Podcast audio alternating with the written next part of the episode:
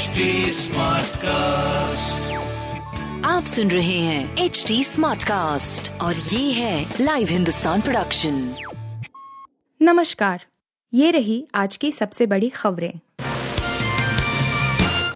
महाराष्ट्र के सियासी ड्रामा का असली कलाकार कौन? एक नाथ शिंदे ने किया खुलासा। महाराष्ट्र में सियासी ड्रामा खत्म होते ही मुख्य भूमिका से भी पर्दा उठ गया है। मुख्यमंत्री एकनाथ शिंदे ने देवेंद्र फडणवीस को उनकी सरकार का असली कलाकार बताया है। सोमवार को उन्होंने शिवसेना में बगावत की असली वजह भी बताई। बहरहाल, राज्य में विभागों का आवंटन बाकी है और सीएम का कहना है कि जल्दी इस पर चर्चा की जाएगी। सोमवार को हुए फ्लोर टेस्ट में शिंदे सरकार को एक मत मिले थे। विश्वास मत जीतने के बाद उन्होंने विधानसभा को बताया। विधान परिषद चुनाव के दिन और जिस तरह से मुझसे बर्ताव किया गया। मैंने तभी पीछे मुड़कर नहीं देखने का फैसला कर लिया था। परिषद के चुनाव में भाजपा ने पाँच सीटों पर चुनाव लड़ा और सभी अपने नाम की। जबकि कांग्रेस के चंद्रकांत हंडोरे को हार का सामना करना पड़ा था। आज़म खां की बढ़ती मुश्किलें पत्नी और बेटे ईडी करेगी पूछताछ। जौहर विश्वविद्यालय के नाम पर कैसे जुटाए फंड? सपा के वरिष्ठ नेता आज़म खां के परिवार की मुश्किलें कम होती नज़र नहीं आ रही है। आज़म खां की पत्नी तंजीम फातिमा और बेटे अब्दुल्ला आज़म को ईडी ने पूछताछ के लिए तलब किया है। आज़म खां इस समय जमानत पर बाहर हैं। सूत्रों के मुताबिक इन दोनों को 15 जुलाई से पहले राजधानी स्थित जोनल मुख्यालय में पूछताछ के लिए बुलाया है। इनसे जौहर विश्वविद्यालय के नाम पर फंड जुटाने और ट्रांसफ़र किए गए रुपए को लेकर पूछताछ की जाएगी। इन दोनों से पूछताछ के बाद आज़म खां के कुछ अन्य करीबी परिजनों को भी समन देकर पूछताछ के लिए तलब करने की तैयारी है। अमेरिका में गोलीबारी, हिरासत में लिया गया एक संदिग्ध, छह लोगों की हुई थी मौत।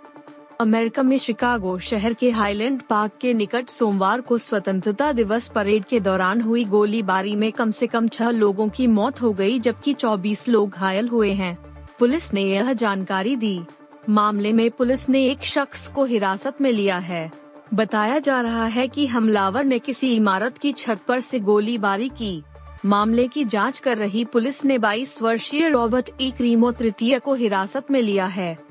शुरुआत में ही बताया जा रहा था कि हमलावर श्वेत व्यक्ति है, जिसने सफ़ेद और नीले रंग की टी शर्ट पहन रखी है। जिस बात का डर था वही हुआ, क्या अब भी मैच और सीरीज़ जीत सकती है टीम इंडिया? एजबेस्टन में भारत और इंग्लैंड के बीच खेले जा रहे पांचवे टेस्ट मैच के तीसरे दिन के खेल के बाद सभी को एक डर सता रहा था कि अगर टीम इंडिया ने कम से कम 400 रन की बढ़त हासिल नहीं की तो मुश्किलों का सामना करना पड़ सकता है। ऐसा ही हो भी गया और अब चौथे दिन के खेल के बाद कहा जा सकता है कि मैच भारत की पहुँच से दूर हो गया है। हालाँकि, मैच और सीरीज़ जीतने की उम्मीद अभी भी की जा सकती है। तीसरे दिन के मैच समाप्त होने तक टीम इंडिया के पास दो सौ सत्तावन रनों की बढ़त थी और दूसरी पारी में भारतीय टीम 45 ओवर में तीन विकेट खोकर 125 रन बना चुकी थी लेकिन चौथे दिन टीम सैतीस ओवर भी नहीं खेल पाई और कुल 245 रन पर ढेर हो गई। प्रयागराज के संगम क्षेत्र में बमबाजी, बर्थडे पार्टी के दौरान पूर्व छात्र संघ अध्यक्ष पर हुआ हमला पाँच जख्मी, एक हमलावर गिरफ़्तार।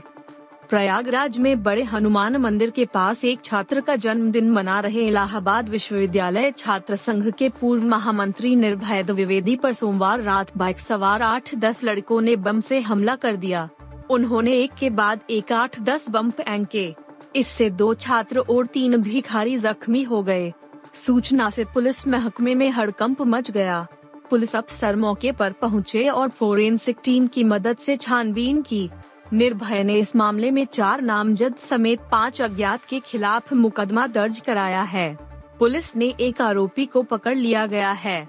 पूछताछ की जा रही है। आप सुन रहे थे हिंदुस्तान का डेली न्यूज़ रैप, जो एच टी स्मार्ट कास्ट की एक बीटा संस्करण का हिस्सा है। आप हमें फेसबुक ट्विटर और इंस्टाग्राम पे एट एच टी या podcast at Hindustan Times dot podcasts@hindustantimes.com पर ईमेल के द्वारा सुझाव दे सकते हैं आप सुन रहे हैं एच डी स्मार्ट कास्ट और ये था live Hindustan production HD Smartcast.